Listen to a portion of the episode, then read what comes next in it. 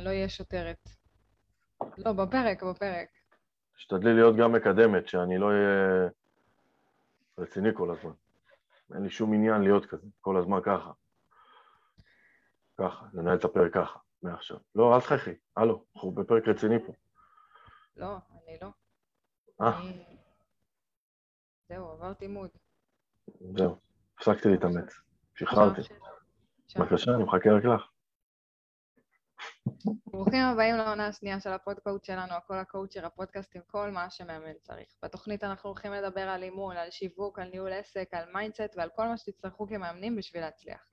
כל תוכנית תארך כ-31 דקות בשאיפה ובה נדבר על ארבעה נושאים. בחלק הראשון נדבר על האבדה ועל החיים בכלל. בחלק השני נדבר על טרמינולוגיה אימונית ועל כל מיני מושגים שמאמנים פשוט חייבים להכיר. בחלק השלישי נדבר על משהו, אבל לא סתם משהו, אלא משהו פרקטי שיעזור לכם מקצועית, שיווקית או מנטלית, ובחלק הרביעי והאחרון נענה על השאלות שלכם המאמנים. היום אנחנו הולכים לדבר על פחד מהצלחה. אז אם אתם כאן וצופים בנו, תנו לנו לייקים ולבבות, שנדע שאתם פה, ובינתיים, שאלה אליכם. מה לדעתכם יותר מפחיד? הצלחה או כישלון? תכתבו לנו בתגובות. אז רגע לפני שמתחילים, אבירם, מה קורה? מה חדש? בסדר גמור, מה שלומך נטלי? הכנת את האבדה הפעם? כמובן, אני אדם משימתי. כתבת את הפרק הפעם? כמובן, אני אדם משימתי. זה לא ברור מאליו כבר. אני מבקש, זה כבר 20 שניות שהולכות על שטויות. מה השאלה? לא יכול להיות בדמות הזאת, לא יכול, רע לי. לא יודעת, האבדה זה החלק שלך לעשות שטויות, אחרי זה תתמקד. אז אני אגיד לך, קודם כל השבוע עלינו ביחד ל live משותף בנושא X-ray ונתתי את ה input שלי כמישהו שחווה אותו באמת ממקום אישי ואותנטי ושם היה קטע שאמרתי לך, אני גולש, אני רוצה לשמור את זה לאבדה שלנו בכל הקואוצ'ר אם את זוכרת והגענו לרגע ואני לא זוכר מה זה היה. איזה יופי. לא, אני אגיד לך, אני חושב שאני זוכר. שימי לב, אה, היה לי אה, אפיפ- אפיפני, היה לי, את יודעת מה זה? אפיפני זה התגלות. היה לי הערה, הערה. כן. אה, אני ואת התחלנו לעבוד ביחד, מאי 20. אוקיי. קראנו את התחת, קראנו את התחת, קראנו את התחת, נקרענו כבר. לנו באמצע איזה יום צילומים ככה, קצת קיבלנו אוויר מרוב אה, תכנון, תכנון, תכנון, תכנון, זה היה מייגע. אוקיי. ו- ואז מחזור אחד הצטרף, ואמרנו, איזה יופי, מחלקת שירות, שירות, צריך להסיר אה, חלודה עם שמן חלודה, ככה, כי שכחנו כבר איך נותנים שירות, את זוכרת? מה שנקרא האבולוציה שלנו. ואז- נתנו שירות, נתנו שירות, נתנו שירות, נהנינו ברמות, זה היה המינון המושלם. מחזור אחד, בונים, נותנים שירות, איזה כיף. ואז גדלנו, עוד מחזור. ואז גדלנו, עוד מחזור. זה מחבר אותי קצת לנושא היום. ופתאום אנחנו נותנים שירות יותר ממה שיש לנו זמן לנשום. והקטע הכי מצחיק פה זה שהתגעגעתי, אני היום לפחות, אני מתגעגע ליוני-יולי 20 כזה, רק לשבת לתכנן משהו. זה, את, מת- את מזדהה עם זה? כן, מזל שהתחלנו לבנות השנה השנייה. ואת האתר. זהו. ועוד כל מיני דברים. היום התחלנו לבנות השנה השנייה באמת, ו, וזה הרגיש נורא כאילו, אנחנו בלחץ של זמן, אז לא היינו בלחץ של זמן, בנינו בניחותא, בכיף. עכשיו אנחנו כאילו, טוב, אנחנו חייבים להספיק. למרות ששמנו דדליין ועמדנו בו יפה מאוד. היום? לא, אז. כן. שמנו כאילו, דדליין ועמדנו בו פצצה.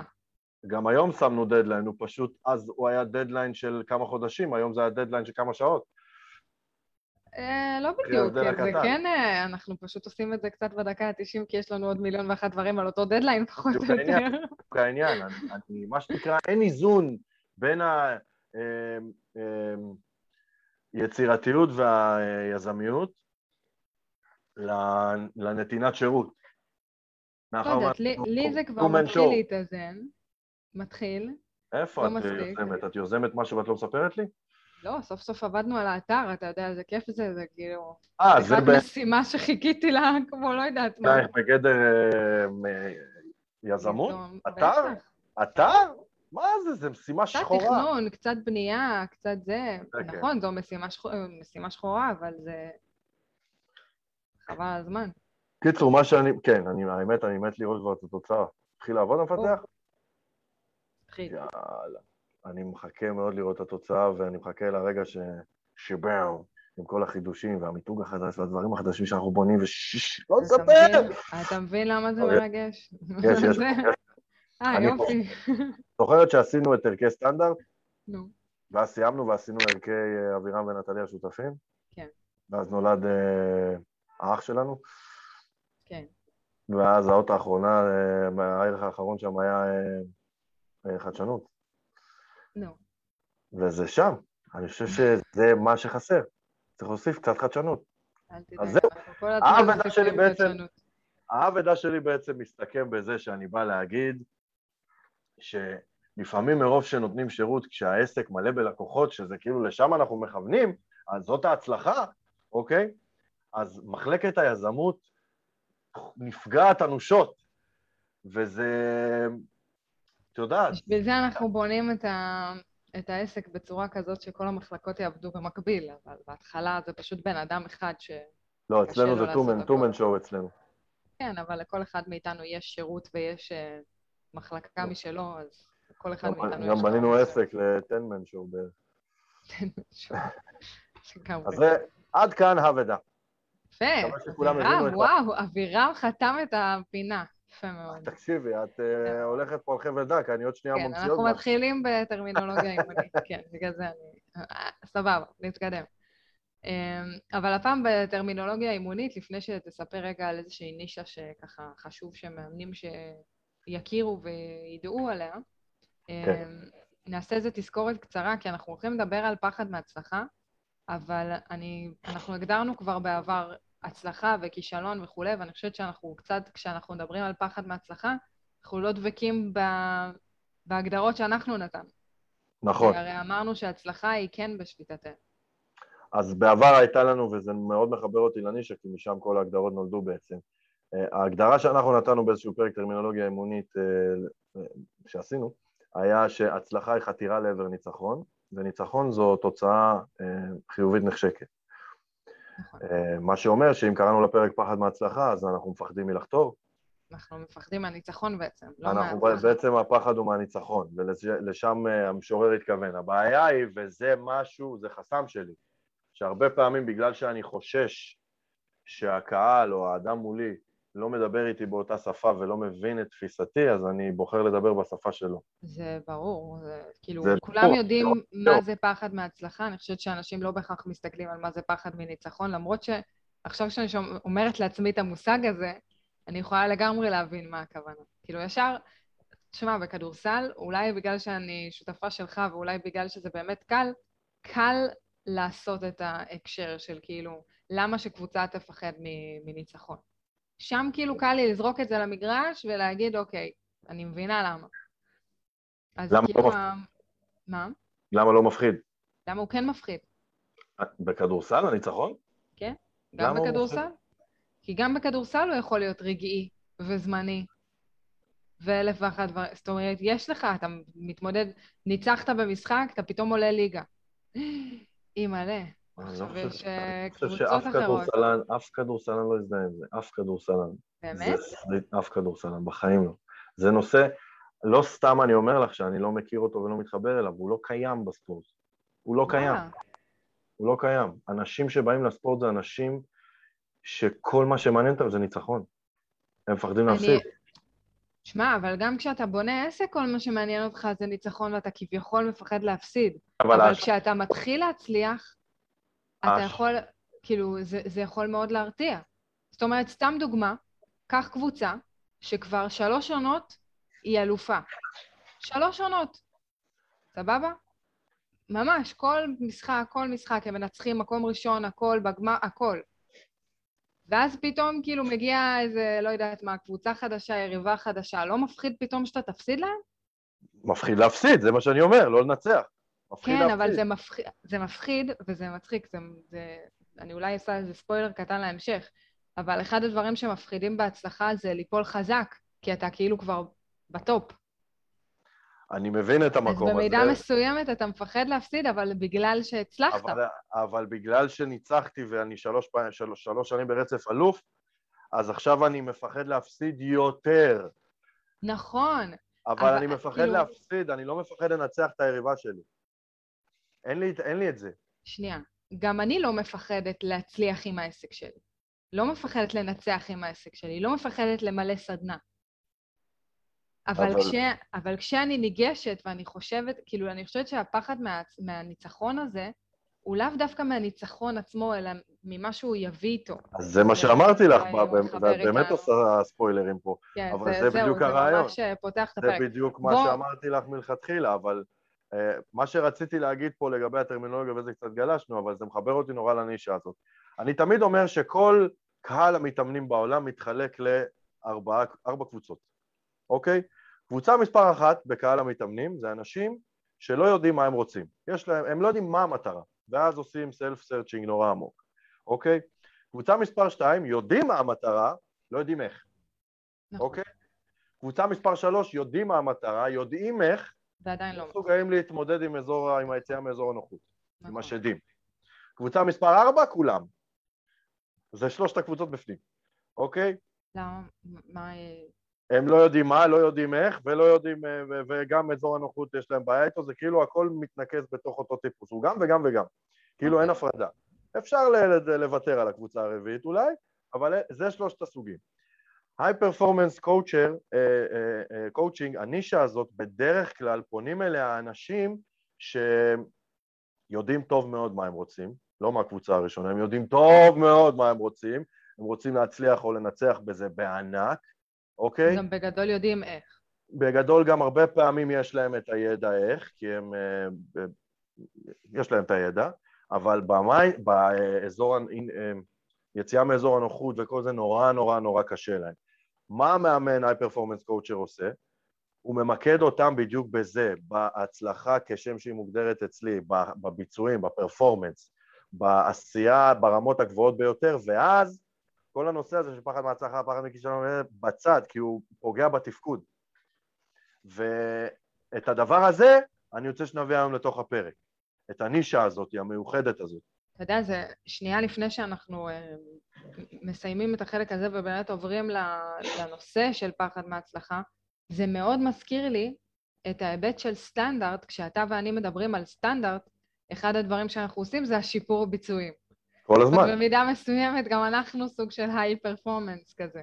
את יודעת ש... אני מאוד מתחברת לזה, כי התשוקה שלי אומרת, אתה רוצה לעשות משהו, תעשה אותו בדרך הכי טובה שאתה יכול, כאילו, לא, לא בחצי. אחד אה, הדברים היפים שלמדתי ממך, כלים, ב... אני חושב שזה היה באקסטרה אגב, נתת כשיעורי בית לחשוב על uh, ניגודים. נגיד, היה לי החרדים אה, מול זה היה הפילוסוף. ב expert, אבל כן. אז זה היה ב expert, לא משנה. אז uh, אני, הכל מתערבב לי. אז uh, uh, את זוכרת כאילו דמות מול דמות בקטע של ה mindset. אז אמרתי, אוקיי, מי הדמות המנוגדת לפרפקציוניסט?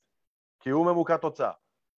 מי הדמות, מי הדמות, מי הדמות, והיום אני אומר, אה, המצאתי מילה קצת, סטנדרטיונר, אוקיי?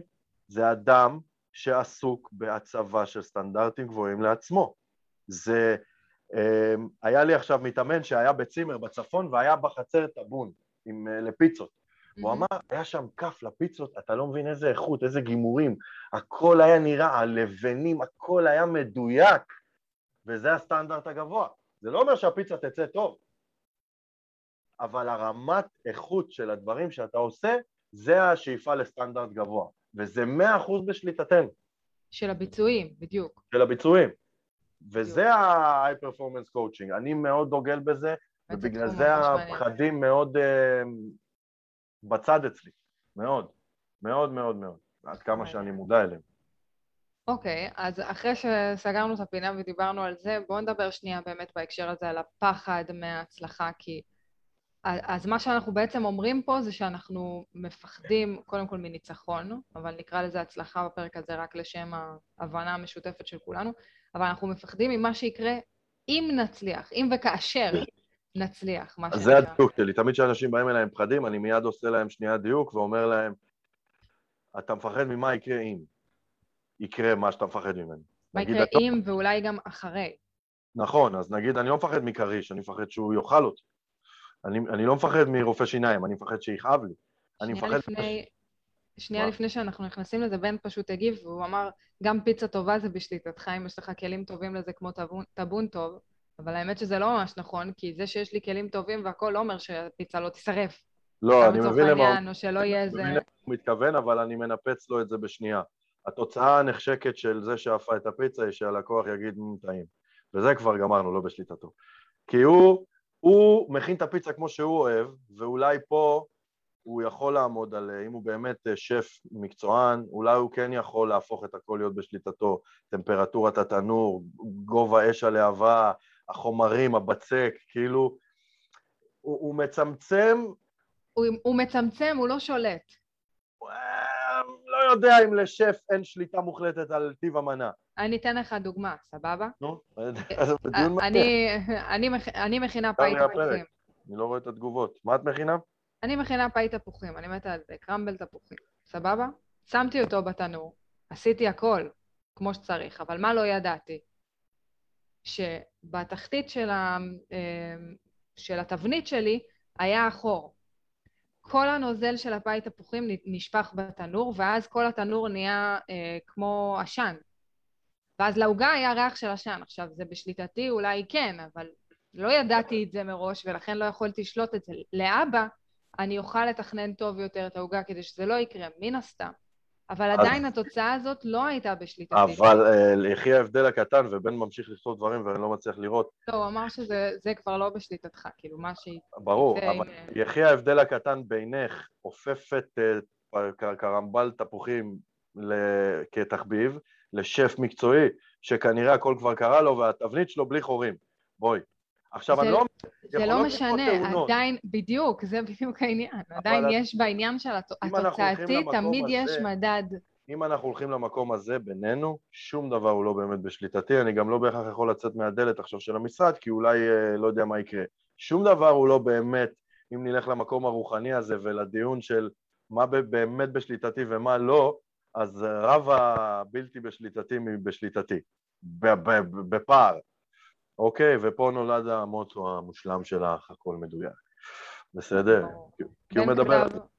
בן כתב, אם כבר ממשיכים את הנושא של הפיצה, שדומינוס עושים את אותה פיצה בכל העולם עם דיוק לקהל ספציפי, והם שולטים ב-99% בטעם ובאיכות, מן הסתם, ומן הסתם שבאפייה, כאילו חור בתבנית זה לא כלים טובים. נכון, זה אולי לא סטנדרט גבוה, אבל שוב, זה משהו שאתה לא בהכרח יכול לצפות. לזה אני, לזה אני מתכוונת.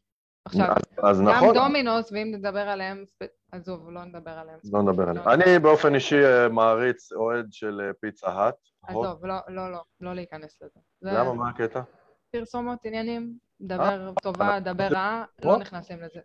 אה, לא, אני מדבר לטובה, אבל לטובה אפשר. שוב, זה לא משנה, לטובה או לרעה, לא נכנסים לזה. אוקיי, בסדר, על רולס רויס אפשר אבל? אה, על רולס רויס אפשר.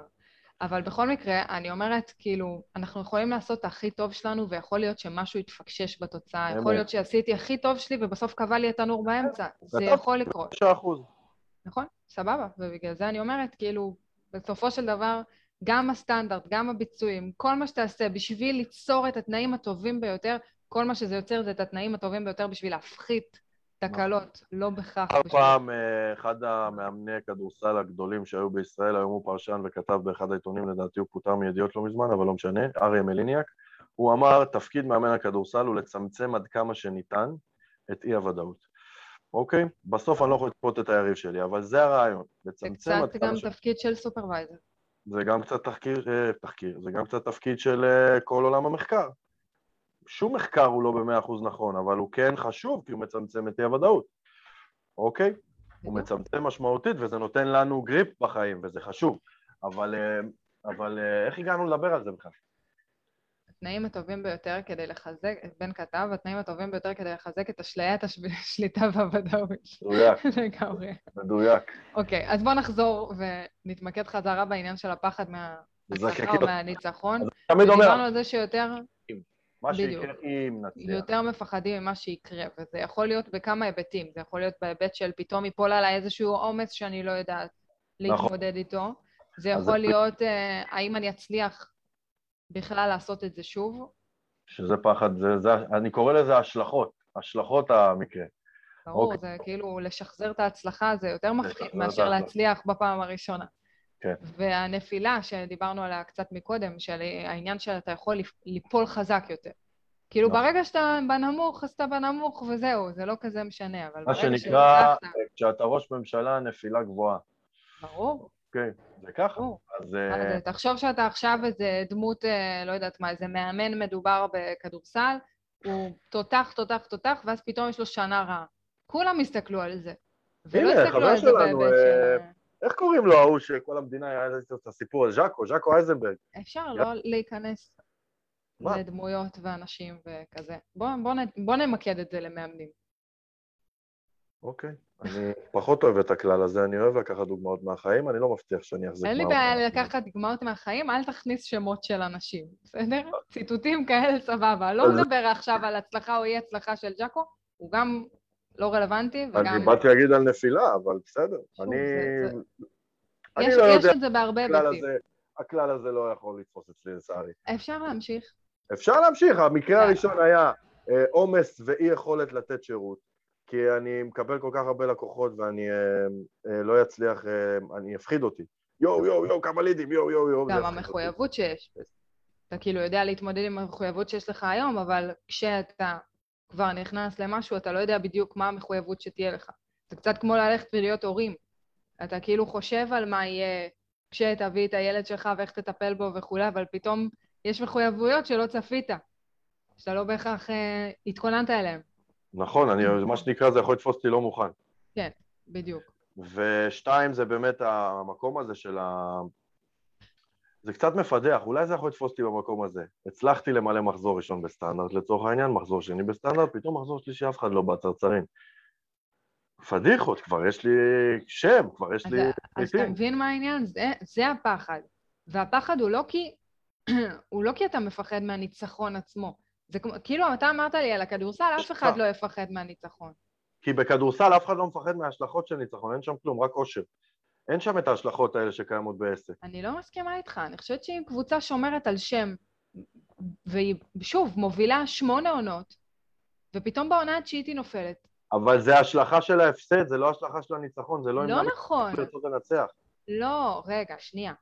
גם, לא, ב, לא כל הצלחה, ואולי פה הפער שלנו, לא כל, הצ- לא כל פחד מהצלחה מונע ממך לנסות לנצח בפעם הבאה, לנסות להצליח בפעם הבאה. לא כל פחד מהצלחה. אתה יכול לפחד ועדיין להמשיך לנסות. כאילו, בסוף גם יש פה כל מיני מדדים של מחויבות ודברים כאלה. אם הקבוצה משתתפת בטורניר, הם לא יגידו פתאום, אה, טוב, ביטלנו את המשחק, לא, כאילו... תראי, אין, עוד פעם, אין פה, זה לא, זה יש- לא אדם יש- אחד שעובד בפני עצמו. יש הבדל לתפיסתי בין פחד מכישלון לפחד מהצלחה, בין פחד מניצחון לפחד מהפסד. כשאני משחק כדורסל, אני לא מפחד לנצח, אני מפחד להפסיד, מפחד פחד מוות. אני מפחד להפסיד. זה מה שמפחיד אותי, ולכן אני אעשה הכל, אני אתאבד על המגרש כדי שתוצאת המשחק לא תהיה הפסד.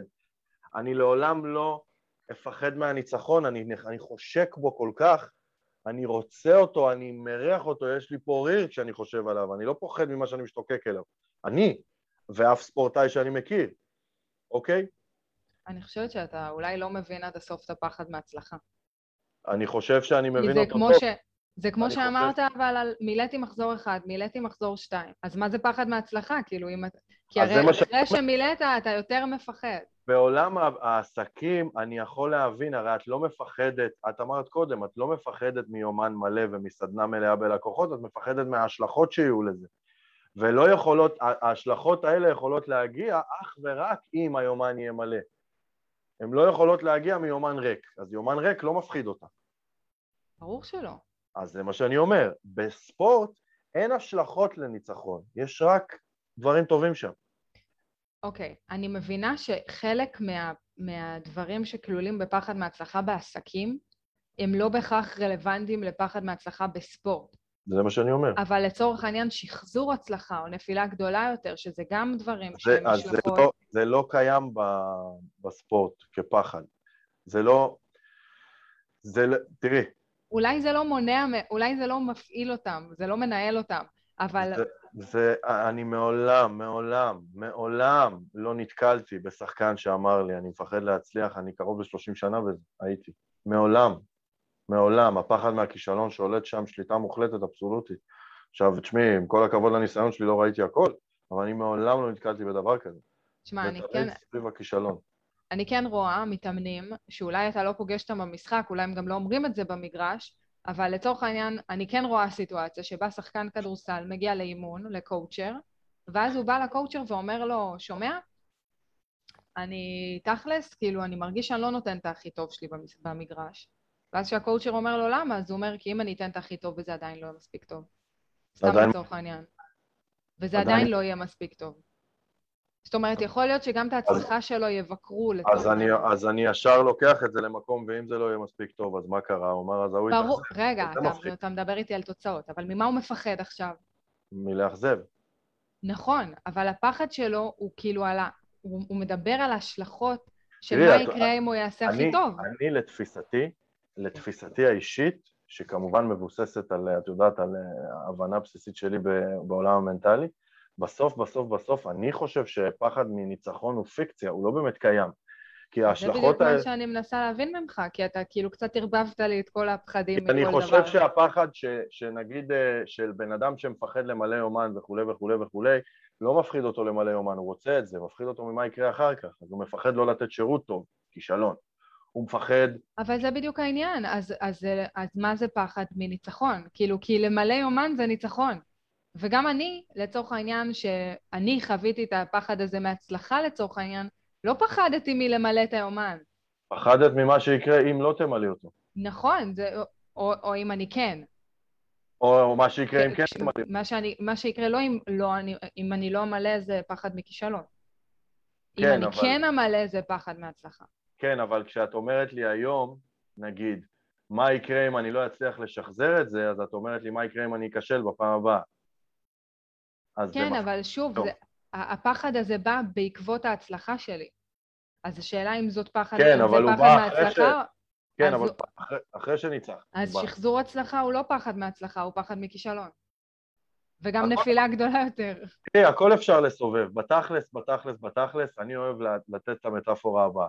יש את מה שרואים בשורשים, סליחה, יש את מה שרואים מעל פני השטח, בפרי של העץ, ויש את מה שלא רואים בשורשים, אוקיי? כשמדברים על הדברים, הכל בסוף חוזר לפחד מכישלון ומתוצאה שלילית, מהפסד.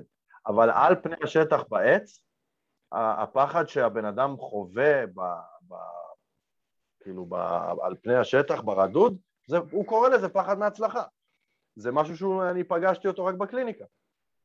הוא קורא לזה פחד מהצלחה. אני, אני ואתה כנראה לא מסכימים על ההגדרה של פחד מהצלחה. איך את מגדירה פחד מהצלחה? כאילו, אני, אני כן מסתכל, תראה, יש אנשים שאומרים, סתם לצורך העניין, אוקיי? אני רוצה עכשיו למלא, אה, למלא סדנה, אוקיי? אבל בחיים עדיין לא העברתי את הסדנה הזאת, זו פעם ראשונה שאני מעבירה אותה. נו, אני כן מפחדת למלא אותה, כי אז אני אצטרך להוכיח שהיא שווה משהו. ואם לא תצליחי להוכיח, אז uh, מה יחשבו עלייך?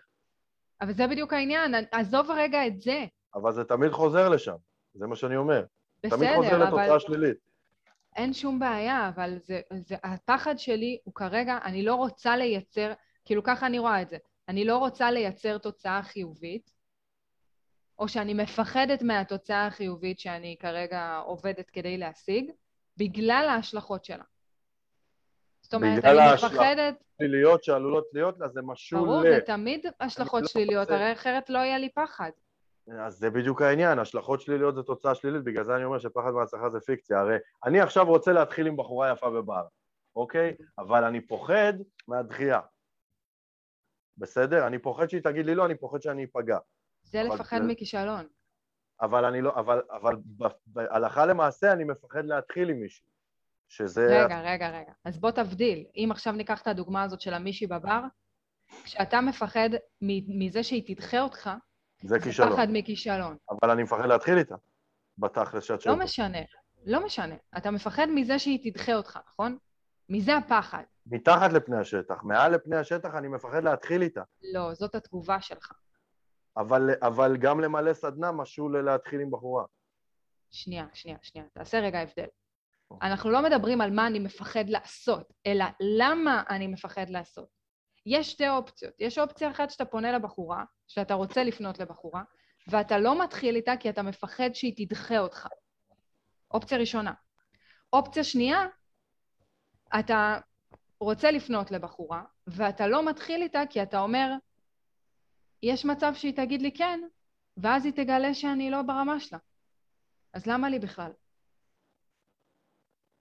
ואת זה- זה אני חושבת שלזה אתה לא מתחבר, אבל זה פחד מהצלחה. לא, אבל זה עדיין, זה עדיין, אני תופס אותו, זה השלכה של ההצלחה, נכון, שלאחריה יהיה כישלון. אז על זה אנחנו מדברים. אני מבין את זה, אז אני, בגלל זה אני אומר, שבסוף, בסוף, בסוף, אני רוצה שאני, כאילו בתשוקה שלי, אני רוצה להתחיל עם בחורה בבר, ואני רוצה שהיא תגיד שאני ברמה גבוהה ושהיא תעוף עליי, זה מה שאני רוצה. ולכן אני רוצה לנצח, אני רוצה הצלחה, אני לא מפחד ממנה. אני מפחד מהתוצאה השלישית, שלילית לאחר ההצלחה, אם ניקח את הדוגמה שלך. בדיוק, אבל זה בדיוק העניין, זה הפחד מהצלחה, ככה אנחנו מגדירים את זה. אני מפחדים ממה אבל- שיקרה אם אבל נצליח. בגלל זה בסוף אני אומר שפחד מהצלחה הוא פיקציה, כי אה, אה, כאילו, זה כאילו קפצנו אתה שלב. לא יכול להגיד שהוא פיקציה, כי הוא קיים. יש אנשים שמפחדים מהצלחה, כאילו, אתה לא כן, יכול להגדיר יש- את זה פשוט פיקציה וזהו, יאללה ביי. אני... כאילו, אני- הסיבה שוב, שאנחנו עושים את הפרק הזה. הוא בגלל שהפחד הזה קיים. והוא יוצר נכון. אצל הרבה אנשים הימנעות מלעשות דברים מסוימים. ואם ניקח את זה חזרה לאימון, נכון, ופה אני בא ואני אומר, סליחה שקטעתי אותך, שכשאני אומר שפחד מהצלחה הוא פיקציה, אז אני בעצם מנפץ פה איזושהי אמונה מקבילה, כי אם פחד מהצלחה הוא פיקציה, זה אומר שהכל בסוף חוזר להיות פחד מכישלון. ואם פחד מכישלון קיים, מה זה משנה? עדיין הפחד קיים, זה לא מנפץ לי שום דבר. אתה מבין ממה אתה נמנע כשאתה... אה, אולי זה מוביל אותנו לנקודה הקטנה... אבל זה בדיוק העניין של ההשלכות. צריך קודם כל להבין, וזה איך מתמודדים, להבין קודם כל מה ההשלכה שאני מפחדת ממנה. נכון, ואני ואתה ד- שמנו פה עכשיו שלושה דברים עיקריים של העומס, עליהם. או המחויבות, של נכון. שחזור ההצלחה ושל הנפילה הגדולה יותר שבאה אחרי. באמת. בסדר? אבל זה, בעיניי זה לא מבטל את הפחד מהצלחה, כי מי שחווה פחד מהצלחה זה מה שהוא חווה. הוא מפחד מהדברים האלה. ברור שהם השלכות של נכון, הצלחה. נכון, אדם שהוא לא יצליח לא יכול להתבאס על שחזור הצלחה, האלה. כי הוא עוד לא הצליח. נכון, אבל... אה, אה, נכון, אבל עדיין שלושת אלה, עומס, תוצאה שלילית לא רצויה. אה, נפילה גדולה, ברור, שלילית ברור לא אבל. רצויה. שחזור, תוצאה שלילית לא רצויה. למה שנפחד מדברים חיוביים? כאילו... זה בדיוק מה שאני אומר. למה שנפחד מדברים חיוביים? ולכן אני אומר, פחד מהצלחה הוא פיקציה, בדיוק בגלל זה. זה השלכה של תוצאה חיובית, אבל ההשלכה הזאת היא שלילית. זה בדיוק שנייה, מה שאני שנייה, אומר. שנייה רגע, אבירם, שנייה. וואי, אלוהים, אלוהים. בוא- בואו נעשה סדר. אנחנו כרגע לא מדברים על הגדרות, כי אנחנו לא בדיון פילוסופי וזאת לא מטרת הדיון. המטרה שלנו כרגע היא שנייה להסביר לקהל צופים שלנו מה, למה אנחנו מתכוונים כשאנחנו מדברים על פחד מהצלחה. אני חושב שהם מבינים. סבבה, אז עכשיו הדיון אם זה פיקציה או לא פיקציה זה דיון פילוסופי שהוא לא רלוונטי לנו כרגע. אנחנו אה. רוצים שנייה להחזיר אותם ולהסביר שנייה, שכשאנחנו אומרים פחד מהצלחה, אנחנו מדברים על זה שאנחנו לפעמים מפחדים להצליח בגלל מה שיקרה אם נצליח. זה, זה העיקר, זהו, על זה אנחנו מדברים. והפחד הזה גורם לנו להימנע מפעולות מסוימות, ובגלל זה אני רוצה למקד את זה שנייה חזרה למאמנים, אוקיי? כי איך זה בא לידי ביטוי אצל מאמן? לצורך העניין, שוב, הוא מילא את הקליניקה, בסדר? הוא רוצה למלא את הקליניקה, יותר נכון? ואז הוא מפחד באמת מלהיות עמוס מדי, או מלא להצליח לתת שירות טוב לכל הלקוחות שלו, כי יש לו המון מתאמנים, אוקיי? זה יכול להיות זה שהוא אומר, וואלה, הנה חודש אחד מילאתי את הקליניקה, אבל מי הבטיח לי שחודש הבא יהיה אותה כמות של פניות? בסדר? זה יכול להיות, אוקיי, מילאתי את הקליניקה, עבדתי, יופי, הייתה לי שנה כזאת, ופתאום אחרי שנה משהו קרה, בום, נפילה. איך אני אתמודד עם זה? אלוהים ישמור, למה אני צריך את זה? בואו נעבוד על שלושה מתאמנים באופן קבוע, נשאר שכיר.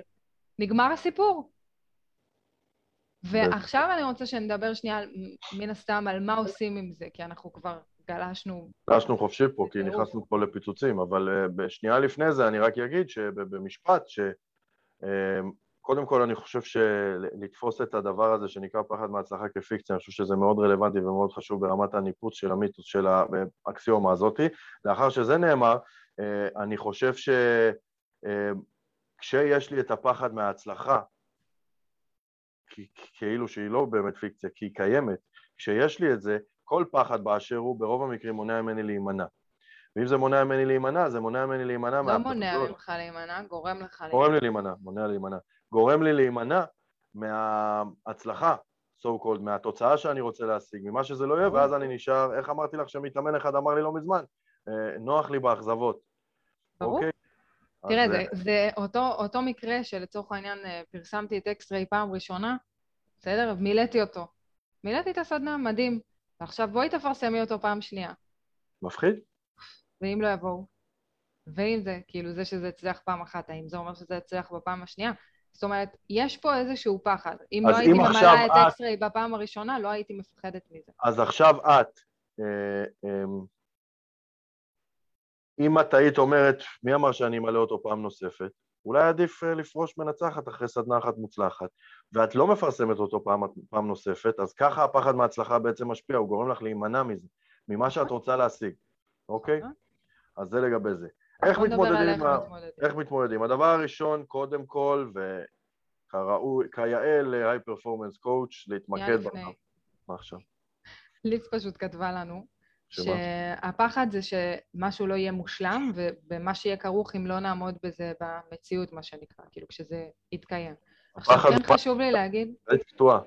הפחד הפחד- מזה שזה לא יהיה מושלם, ובמה שיהיה כרוך אם כאילו לא נעמוד בזה. אמ, ובהקשר הזה חשוב לי כן להגיד דבר אחד, כי זה מאוד משמעותי לאימון בעיקר, שהרבה פעמים פחד מהצלחה מגיע אצל אנשים פרפקציוניסטים, שכשהם מסתכלים צעד אחד קדימה, הם מסתכלים כאילו עשרה צעדים, כולם הם, הם צעד אחד. זאת אומרת, הם מסתכלים על, על הצעד הבא כמה יקרה אם ואם ואם ואם. הם חושבים כל כך הרבה קדימה שלפעמים לא מנתקים בין הצעדים האלה. זאת אומרת, אני, אני נגיד רוצה, לא יודעת מה, להגיע לריצת עשרה קילומטרים, בסדר? ואני היום לא רצה בכלל, ואז אני אומרת, כאילו, מי אמר שאני אצליח עשרה קילומטרים? אז אני פשוט לא יוצאת לרוץ. גם לא את האחד, גם לא את השתיים, שיש מצב שאני אצליח את האחד והשתיים. אבל אני בכלל לא יוצאת לרוץ.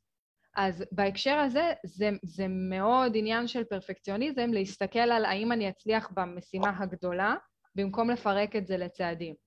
אז זה כבר אולי גם מחבר אותי כאילו לאיך מתמודדים, הופכים את ההצלחה הזאת לצעדים ולא מסתכלים 7,000 צעדים קדימה.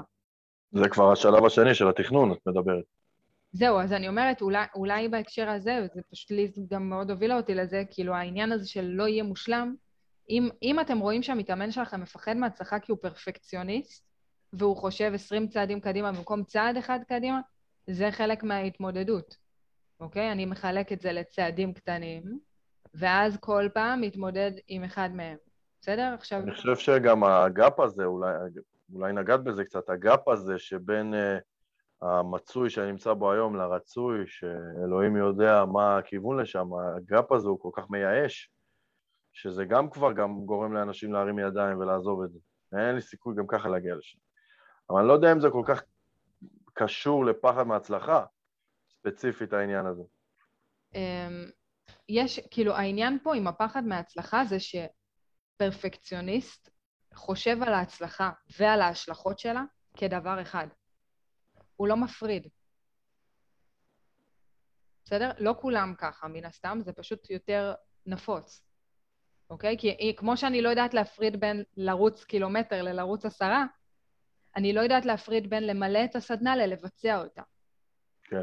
עכשיו, אם אני אחלק את זה ואני אנסה להתמודד עם כל דבר ברגע שלו, כאילו, אם אני רגע אנסה למלא את הסדנה, ואחר כך אני אתמודד, האם אני, כאילו, אני אנסה להתמודד האם אני יכולה לשחזר אותה, כבר פתחתי פה משהו שפרפקציוניסט קשה לו מאוד לפתוח, כי מבחינתו זה בא ביחד. הוא, כשהוא יוצא לדרך, הוא רוצה כבר לדעת איך הוא מתמודד גם אחרי זה עם להעביר את הסדנה. ואם הוא לא ירגיש שהוא יהיה מספיק טוב בלהעביר את הסדנה, יש מצב שהוא לא יעביר אותה, הוא לא מנסה למלא אותה בכלל. מההתחלה. וזה כאילו הפרפקציוניזם סוג של מחבר את כל הדברים שאני רוצה לעשות לדבר אחד, ואז קשה לי מאוד לזוז. כי זה תמיד גדול. כן, אבל הפרפקציוניסט הוא בעיניי הוא כאילו מפחד מלא מושלם, הוא מפחד מכל דבר שהוא לא מושלם הוא שלילי בעיניו, אז כאילו אצלו פשוט הכל תוצאה שלילית, הוא מפחד להיכשל יותר מאשר להצליח, הפרפקציוניסט. הפרפקציוניסט הוא צמא לפרפקט. קודם כל אני יכולה להגיד לך על עצמי שאני אדם שהיה, כאילו הייתי מאוד פרפקציוניסטית, ולהרבה דברים לא ניגשתי כדי לא להתמודד עם כל מיני השלכות כאלה ואחרות שלהם. זה פחד מהצלחה, אבל הפרפקציוניסט רוצה את הפרפקט. בסדר, אבל פרפקט לפעמים אומר להימנע, כי במקום הנוח שלי פרפקט. אני יודעת שאני יכולה להיות פרפקט, במרכאות פרפקט, הבנתי. אתה מבין? כאילו, סתם-. סתם לצורך העניין, הייתי אה, קצינה בצבא, ועכשיו הציעו לי תפקיד אחר. ואז אמרתי, בואנה, זה תפקידים מלא מחויבות, יש מצב אני לא אהיה מספיק טובה. עזבו, לא רוצה את התפקיד, תנו לי להישאר בתפקיד שלי, אני יודעת שאני טובה בו, אל תיתנו לי שום דבר אחר, פה אני מושלמת, פה לאף אחד אין תלונות עליי, אני כבר בשליטה על הכל, הכל סבבה. אל תיתן לי תפקיד אחר. זה פרפקציוניסט. עכשיו, כי, למה? כי אני כבר חושבת על איך אני אתמודד עם התפקיד שאולי אני אתחיל ו... מי, אני כאילו- מכיר מאמן כדורסל חבר שאמר לי, אני לא רוצה להתקדם כמאמן לקבוצות, ה- לרמות הגבוהות, כי יש שם המון לחץ. טוב לי פה, קבוצה מחוזית, זה פרפקציוניזם. אני זה לא מאוד פרפקציוניזם. כאילו, אני לא יודע אם זה באמת יושב על זה, אולי הוא גם אה, לא מחפש, לא שאפתן, כאילו, הוא שמח בחלקו כזה. אם הוא לא שאפתן, זה משהו אחד. אם הוא לא רוצה להיות בקבוצה הגבוהה, זה משהו אחד. אבל אם הוא רוצה ולא עושה את זה, זה משהו אחר. בסדר? גם ליז כתבה, זה פחד שהוא יאכזב את עצמו, שהוא לא יעמוד בסטנדרטים של עצמו, זה מאוד נכון, כאילו, כשאתה עולה בתפקידים. אגב, גם בצבא, עכשיו כשאנחנו מדברים על זה, אני פתאום קולטת כמה בצבא זה כן היה לי. אני חושב פשוט שלא, שלי לתפקידי קצונה, אני פחדתי פחד מוות מה... כאילו, להגיע ובאמת להיות שם. לסיים קורס קצינים, הכל טוב, ואז אלוהים ישמור. מה? כאילו, פחדתי מהתפקיד עצמו. וזאת ההצלחה. אני עשיתי קורס קציני בשביל להיות כן, קצינה, ואז פחדתי כן, מהתפקיד. כאילו, כאילו התבנית שלי, אני חושב שפה אנחנו קצת לא זה, אני, אני מבין את מה שאת אומרת, אבל רצית לסיים את קורס קצינים, רצית את התפקיד ורצית גם להצליח בו. רצית. ברור, אבל אתה עכשיו רגע מחלק, אני מסתכלת על נקודות שונות בזמן. אני מבין את זה, אני פשוט, התבנית שלי עובדת ככה, אוקיי? יש לי כאילו שתי קבוצות קטגוריות, תוצאה חיובית, ניצחון, תוצאה שלילית, הפסד, מה יותר מפחיד? אז ניצחון, זה מצחיק, כי זאת הייתה השאלה שלנו. מה יותר מפחיד? נכון, אבל כאילו, זה ממש שם, אז כאילו, התוצאה החיובית יותר מפחידה, כי היא מביאה אחריה עוד אה, סיטואציה שבה אני שוב בדילמת מה יותר מפחיד. אבל בסוף תמיד הכל חוזר לתוצאה השלילית. פחדת להיות קצינה בסוף הקורס קצינים, כי לא היית עומדת בציפיות בתור פרפקציוניסטית והיית קצינה כושלת. אני אעשה. לך את ההפרדה. אני אעשה לך את ההפרדה. אם עכשיו אני קצינה ואני מפחדת להיכשל בתפקידי, זה איזשהו פחד מכישלון. נכון.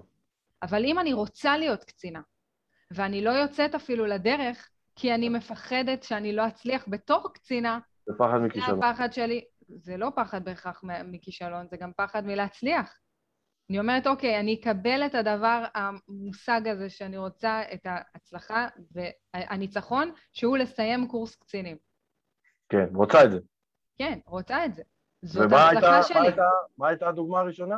אני אומרת, בהקשר הזה, אני כאילו רוצה להיות קצינה, ואז אני לא עושה את זה, או לא מתקדמת לקראת זה, מהפחד שאולי כשאני אהיה קצינה, אני לא אהיה טובה. זה פחד ממה? זה פחד מהצלחה כביכול. ומה הייתה הדוגמה של הפחד מכישלון? הפ- הפחד מכישלון זה כשאני קצינה, אני לא עושה ככה וככה כדי לא להיכשל. זאת אומרת, זה לא מנע ממני להגיע לניצחון, זה שהשאלה היא מה אני מגדיר ניצחון. בדיוק כמו שעכשיו. אני כבר מילאתי סדנה, סבבה? מילאתי את אקס-ריי. עכשיו, אם אני מפחדת להיכשל, אני מפחדת להיכשל, נכון, כאילו, ברור, כל הזמן, אין בעיה. אבל כבר אז, שאפילו עוד לא, כאילו, מילא, עוד לא פרסמתי סדנה שנייה, עוד לא שום דבר, כבר נבהלתי מזה שהצלחתי ואמרתי, אלוהים ישמור, איך משחזרים את זה. כאילו, שם, זה, היה נקודה של כאילו, וואו, לא הצלחתי. לא השתכנעתי. אני כאילו אומר לעצמי, יש כל כך הרבה סוגים של כישלונות שזה לא משנה באיזה מקום על הציר. אם אני כל כך מפחד לא להצליח לעבור את קורס הקצינים, אז אני, ואני, לא, ואני לא ניגש לקורס בכלל, אז אני בפחד מכישלון. אם אני מפחד, אבל אני ממש- לא, מפ... אני לא פחדתי לא להצליח אני לעבור. יודע, אם אני מפחד היום ממה שיקרה בסוף קורס הקצינים, כי אולי אני לא אהיה טוב במילוי תפקידי, אני עדיין מפחד מכישלון, פשוט בשלב אחר על ציר ההתפתחות. זה עדיין תוצאה שלילית. אבל ברור. זה תמיד זה- תוצאה אבל- שלילית של... ברור, אבל שוב, הסכמנו על זה כבר מקודם. ברור שאני נכון, מפחדת נכון, מתוצאה נכון, שלילית, אני לא נכון, אפחד נכון. מתוצאה חיובית. נכון, נכון, זה מה שאני אומר, אבל פשוט כאילו, סתם, זה נורא... אה, כל פעם שמישהו מביא לי את הדברים האלה לקליניקה, אני לא חלילה שופט, כאילו, אני לא קובע לאנשים ממה הם מפחדים, לא מקומי. אני רק מנסה לעשות את הסוויצ'ים האלה כדי להסביר לבן אדם שבסופו של דבר, בסוף הכל מתנקז פחד מעומס, תוצאה שלילית, פחד משחזור, זה השלכות של הצלחה. אנחנו יכולים להסתכל על זה ככה נכון. ולהגיד, אולי, אולי כאילו גם בהתמודדות להכניס את זה כחלק מזה, שאנחנו צריכים לעשות הפרדה בהתמודדות, מה אני יודע שאני אצליח ומה אני לא בטוח שאני אצליח. זאת אומרת, כשאני לצורך העניין מפחדת מהצלחה ואני אומרת, אני לא אלך לקורס קצינים כי אולי אני לא אהיה קצינה טובה, השאלה שלי צריכה להיות, האם יש משהו בדרך שאני כן מסוגלת לעשות ואני מאמינה שאני מסוגלת לעשות. אולי אז קצינים, כן, ואז, בכל, ואז בעצם אני מפצלת את זה סוג של רגעים, ובכל רגע מת, מתמודדת עם מה שבא. אז זה היופי, את עכשיו אה, מאמנת לשיפור ביצועים. כשבן אדם כמוך בא ל-high performance coach, הוא אומר לו, אני לא בטוחה שאני אהיה קצינה טובה. הוא אומר לה, מה זה קצינה טובה? ואז מתחילים לראות אם הוא ממוקד דרך, ממוקד תוצאה. קצינה טובה היא אחת שבאה למשרד בשמונה בבוקר ועושה XYZ פעולות, מתייחסת בכבוד לחיילים שלה, יופי, אז זה מה ש... ואז, ואז זה כאילו כבר לא מפחיד. אז זה בדיוק מה ש... אבל זו, זו כבר ההת... ההתמודדות עם הפחד. נכון, אנחנו בהתמודדות, לא? כן, אבל אני אומרת, כאילו, אתה כל הזמן מחזיר לאין פחד כזה, תמיד מפחדים, לא משנה ממה לא, מפחדים, גם משנה איך, איך פותרים את נכון, זה. נכון. אז הראשון הוא באמת להתמקד במה שבשליטתי, שזה שוב הביצועים. השני הוא התכנון, כאילו אה, מפחיד... לתכנן את השלב שאחרי. כן, אז זאת אומרת, מפחיד אם אני עכשיו רוצה למלא סדנה ואני מפחדת לא להיות מספיק טובה להגיד. בהעברה שלה, אז מה אני אתכנן? אה, אה, אה, את המצגות כמו שצריך אולי, או... או אני יכול להגיד לך מה אני עשיתי פעם, כשהזמינו אותי להזמין, הזמינו אותי להזמין, הזמינו אותי להעביר אה, הרצאה ש... מנעו ממך להימנע, הזמינו אותך להזמין. הזמינו אותי אה, להרצות אה, איזושהי הרצאה, הזמינו ממני באתר, הרצאה שמזמן לא העברתי ושכחתי כבר. כאילו, יש לי את המצגת, אבל כבר לא זכרתי כל כך, הייתי חלוד. אז עשיתי הרצאה לאשתי בסלון, היא השתעממה חצי מהזמן, אבל עשיתי הרצאה לאשתי בסלון וביקשתי ממנה להתקיל אותי עם שאלות. ובאתי יותר מוכן. עד כמה אבל אתה. יודע, כאילו, זה משהו שמישהו, שמאמן שהוא כבר יותר מתורגל, מכין את עצמו.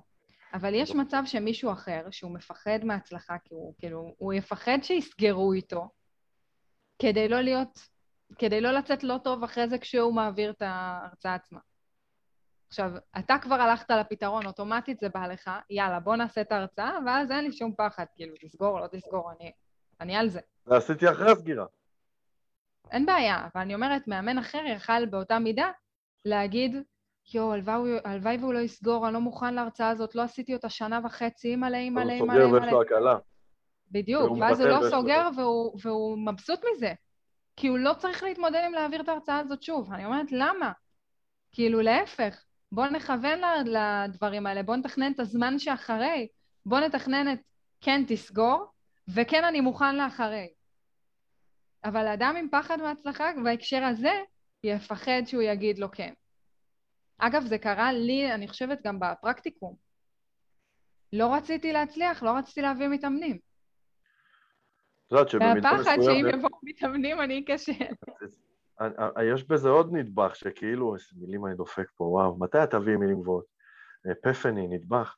אה, כשאני אה, יוצא, אני זוכר את הפרקטיקום, את הפגישה הראשונה. אני זוכר שקבעתי את ה- ארומה, השעה, קבענו בשתיים נגיד, השעה 1.40, אני יוצא מהבית. אני זוכר את עצמי, את יודעת, פעם ראשונה שאני הולך להעביר אימון אה, קואוצ'ינג. היה לי כזה, ואז לך היה כזה, אתה יודע מה היה לי? אמן זה יתבטל, אמן, אמן, אמן. לא, אז, אז זה, זה מה שאני בא להגיד, אז זה לא התבטל אצלי, ואני כאילו הייתי נורא, דפק לי הלב, הלב פעם לי. עכשיו, אני חושב שזה תסמינים של יציאה מאזור הנוחות. ברור, חד וחלק. זה אבל ש... ברור. זה, תקשיב, זה תמיד חוזר לזה, זה באמת לא, כאילו, זה תמיד חוזר לזה. כן. ללצאת מאזור הנוחות, ללהיכשל, למה זה יגיד עליי, כל מיני דברים כאלה. אני חושב שזה פשוט משהו ש... שוב, אולי בגלל שבאמת באתי מהכדורסל, זה פשוט לא נתפס בעיניי, שלא תרצי את הלקוח. אבל לא זה. בדיוק העניין, אני ממש ישבתי ואמרתי, הלוואי והוא יבטל, והוא לא הצליח להגיע בסוף. הלוואי, הוא התחרט ברגע האחרון, הלוואי, הלוואי, הלוואי, והצלחתי כבר, הבאתי לקוח, יש לי לקוח, אני מתה שהוא יבטל. וואי, זה מדהים, זה כאילו אני יוצא מהבית ואני אומר, הלוואי והיא תהיה מרוצה ותסגור, הלוואי ויבואו עוד 15 לקוחות בשבוע, הלוואי, אני אקבל מלא פניות, הלוואי וכולם יאהבו את סטנדרט בית למאמנים ונעשה 9,000 מוקדים, לא יודע מה אני הלוואי. ומה נטלי אמרה לנצח. לך? אם יהיו 9,000 מאמנים, איך נעמוד בזמנים? איך נחלק את הזמן שלנו? ומה אבירם אמר לך? שאני חולה על הכובע השחור שלך, זה ניהול סיכונים מבחינתי. סבבה, אז, אז, אז בדיוק, אבל זה העניין, זה היופי. נטלי לא תפסיק לשווק את סטנדרט כי היא מפחדת מההצלחה, כי היא כבר יודעת להתמודד עם זה. אבל מאמן אחר יתפלל כמוני שהמתאמן יבטל, או שאף אחד לא יסגור, והוא לא יצטרך להתמודד בחיים עם לשבת ובאמת להעביר את האימון הזה. ולא בגללו, במרכאות. לא בגללו. אני חושב היא- שזה שאני... מה היא אמרה? ליז גם כתבה, זהו, שהפחד מההצלחה זה מוביל גם אנשים מסוימים להכשיל את עצמם בתת מודע, כי הם פוחדים מההצלחה, וזה בדיוק זה. קוראים לזה הרס עצמי. לא נכנס להגדרות של הרס עצמי, אבל זה מה שם. לעשות, זה שאני אמרתי, הלוואי אל תבוא, הלוואי אל תבוא, לא יודעת אם זה הרס עצמי, בסדר? מה אבל זה זה כן? כן אמירה לתת מודע ש... כאילו, אל תבוא. כן, זה סוג של להכשיל את עצמך, נו, זה סוג של... אה, בגלל זה אני אומרת, יש הבדל בין להכשיל את עצמך להרס עצמי, עזוב. טרמינולוגיה אה, אימונית אה, לפרק הבא, מה שנקרא. סבבה, ההבדל הוא בווליום בגדול, אבל בר- ברמת העיקרון, יש לי איזה מתאמן יזם שאמר לי רגע לפני אני מקווה שיצאתי שאתה לא לדרך... מסביר לי על הרס עצמי. אני לא רוצה לדבר איתך. אני לא רוצה... תקשיב, קחי את הפרק, 2.27. אה? התחלנו את הפרק לפני 50 דקות. לא אשם פה. שמת לב.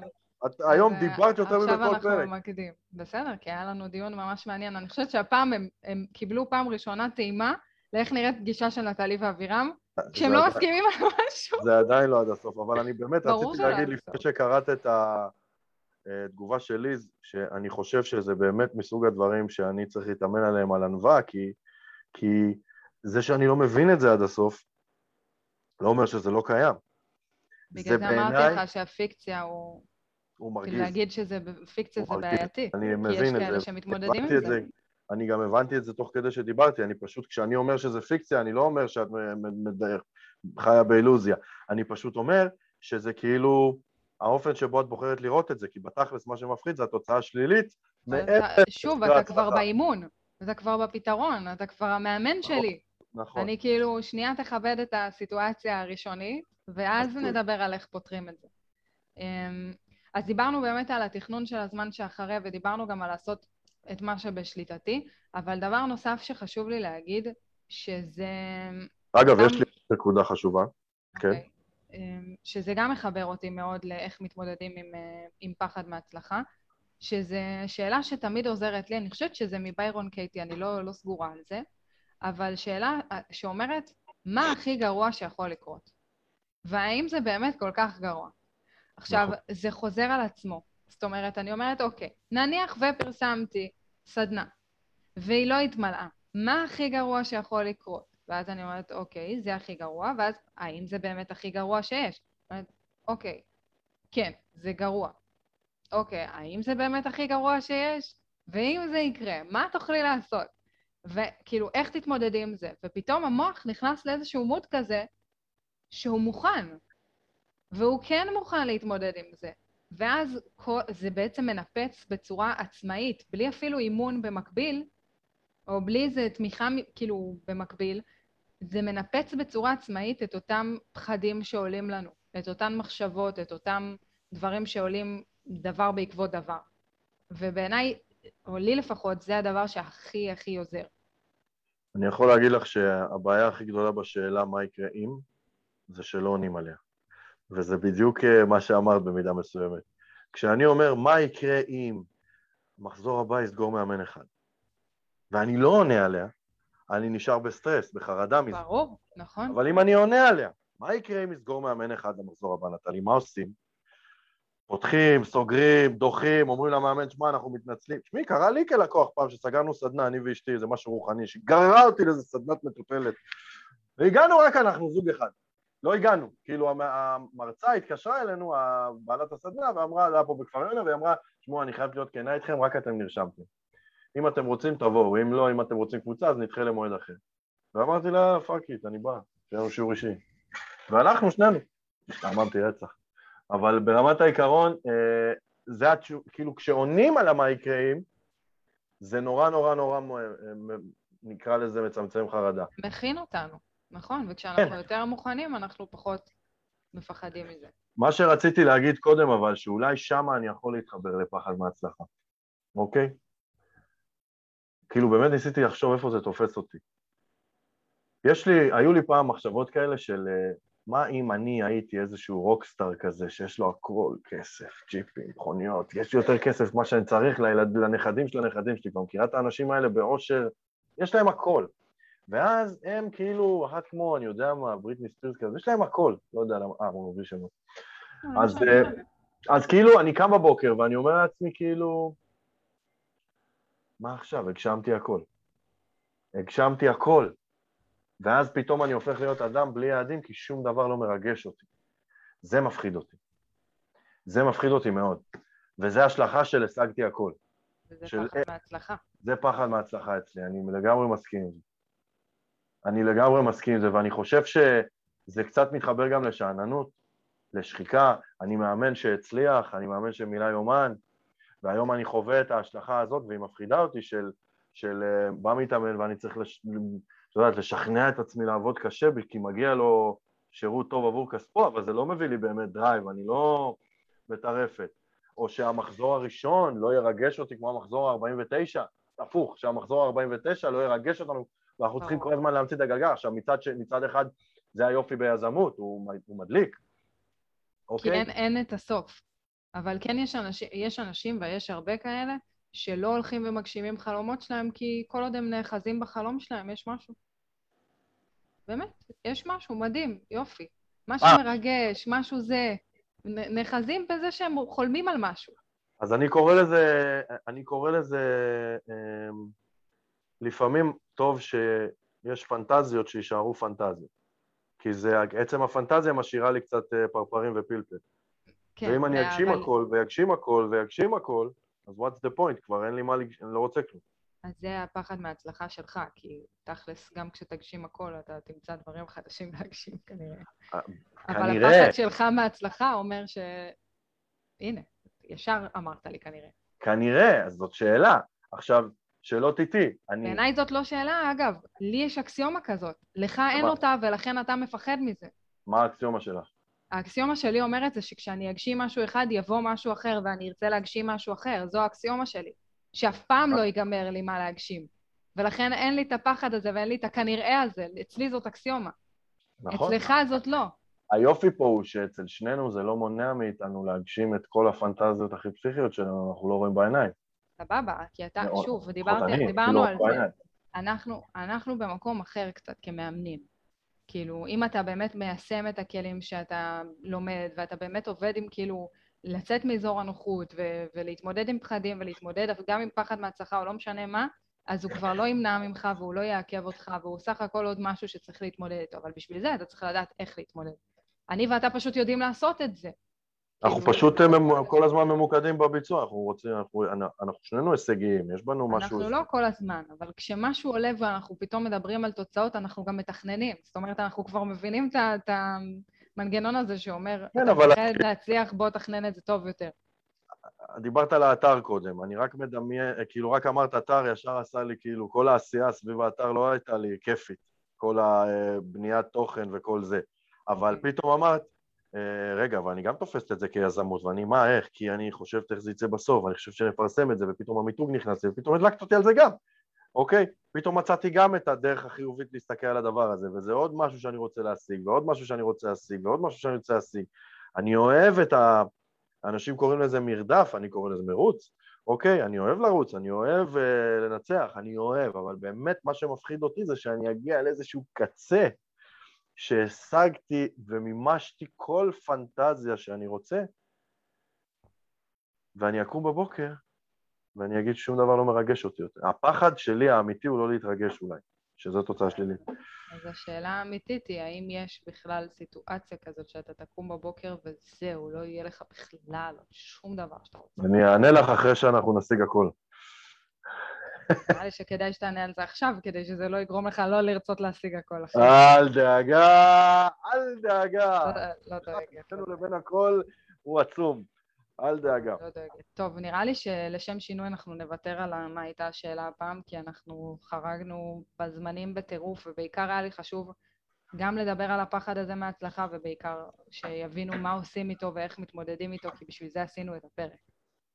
אמ, אבל היה לנו דיון אה, מאוד מעניין, ואני מקווה שמי שהיה איתנו בהתחלה החזיק עד הסוף, מה שנקרא. אני חושב ש... אמ,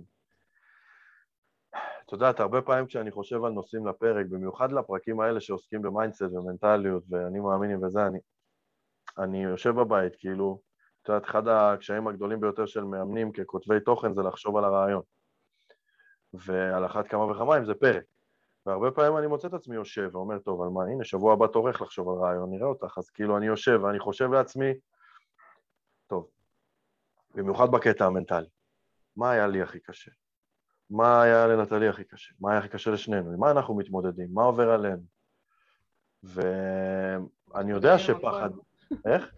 עם כל מה שהיה בפרקים אנחנו מתמודדים איתו. אז זה מה שאני אומר. עכשיו, פחד מהצלחה זה משהו שאני יודע שהוא אה, כאילו עניין אצלך גם, זה משהו שאני מראה גם לחבר'ה ב accelerate, כאילו זה נורא מעורר השראה גם כמה שאת אצלך הכל בחוץ וחשוף. וידעתי שיהיה פה טרפת, וגם ידעתי ש... שאני לא מבין את הדבר הזה עד הסוף. והיום אני מבין את זה הרבה יותר. אז אם אני הבנתי את זה הרבה יותר, בטח ובטח שמאמן שחווה את זה. אז אה, זהו. זה היה אחלה משפט לסיכום. אשריך. נהניתי, לריב. ומועדים לשמחה. וג'אקו אייזנברג ודומינוס פיצה. ונתראה בפרק הבא. יאללה ביי. יאללה ביי.